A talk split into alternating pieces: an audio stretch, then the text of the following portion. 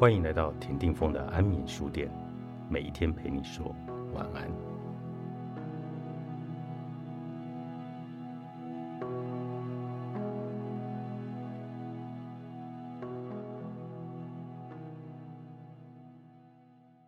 叛逆者会做任何他们想做的事情。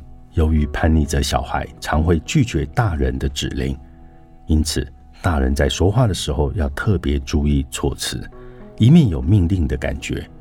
如果是父母对孩子说：“亲爱的，告诉简阿姨说你玩得很愉快”，听起来就似乎不像命令，但其实就是命令。叛逆者小孩可能本来想说些有礼貌的话，但就不说了。如果我们换一个方式，开车到简阿姨家的途中，父母可以说：“虽然去简阿姨家不太好玩，但是你每一次都会记得谢谢她，那样真的很贴心。”然后让孩子决定要如何表现。一位音乐老师告诉我，他如何一步一步来引导叛逆者学生。我曾经试图让一名叛逆者学生当班上的领导人物，而不是麻烦人物。我会请他帮忙做事，例如发讲义或者帮助坐在旁边的同学。我知道他想要什么，我也知道他喜欢主导事情的感觉。那为什么他在领导与帮助同学的机会面前，而不会跳脚呢？因为我发现他是一个叛逆者，他拒绝是因为希望关于领导及帮助身边同学的这一切是他的决定，不是我的。所以我对全班说。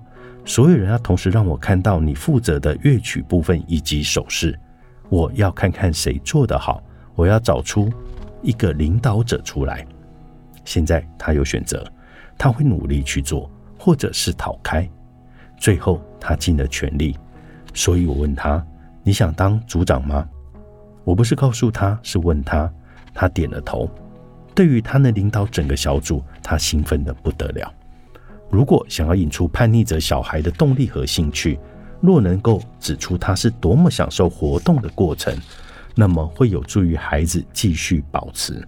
父母和老师可以帮忙叛逆者小孩找出达成期待的动机。举例来说，这学期取得好成绩的学生，明年春天就可以参加去白宫的参观班游了。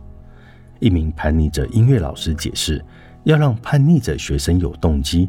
我特别强调了，如果他们表现好，就能得到非常棒的机会。被欣赏的机会就是动机，这一招还算管用。当某一件行为是以选择、自由与自我表现的形式呈现在叛逆者眼前，那会比限制与责任来得有效。如果你想学骑脚踏车，就去学，然后可以跟朋友一样一起快乐的玩耍，而不是说。如果你不会骑脚踏车，朋友会笑你。跟叛逆者打交道，关键就是要直白的指出未能达成期待的下场，并且让他们自行承担后果。这对父母和小孩双方都是一个痛苦的过程。一位叛逆者就解释说：“我本身是一个叛逆者，我认为承担决策的苦果是让叛逆者学习的最佳方式。我可以跟你保证。”我现在都准时缴账单，我家里的一切事务也都井然有序。如果你养的是一个叛逆者小孩，那你可能得跟他们一起经历学习承担后果的过程。但这件事越早做越好。他们要是知道，他们就什么都能做。此外，身份定位对叛逆者也是非常有效的动力，可以把事情与小孩重视的定位结合在一起。一名叛逆者回忆说：“最有效的方式就是让叛逆者在选择与定位之间产生共鸣。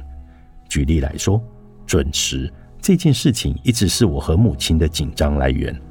他会对我一直念，或者不断的提醒，甚至是大吼，但通通没用。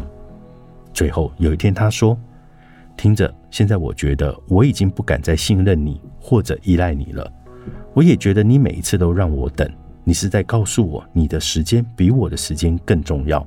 如果这就是你想要的，让人无法信任或让别人感到不被重视，那好吧。或者你也可以选择当一个可以让人信任、依赖，并且让他人感觉到受重视的那一种人。这是你的选择。事情瞬间就发生改变了，因为他让我选择，而我瞬间听到内心真实的声音，接下来事情就简单多了。叛逆者也会乐于去做某一件很享受的事，用在叛逆者身上的小孩，反而会让事情变得更加的有趣。与叛逆者相处上，要记住最重要的一点就是，必须让他们感觉到，他们所做的事情是他们想做的事情，而不是别人想做的。理想生活的起点，作者葛瑞琴·鲁宾，商周出版。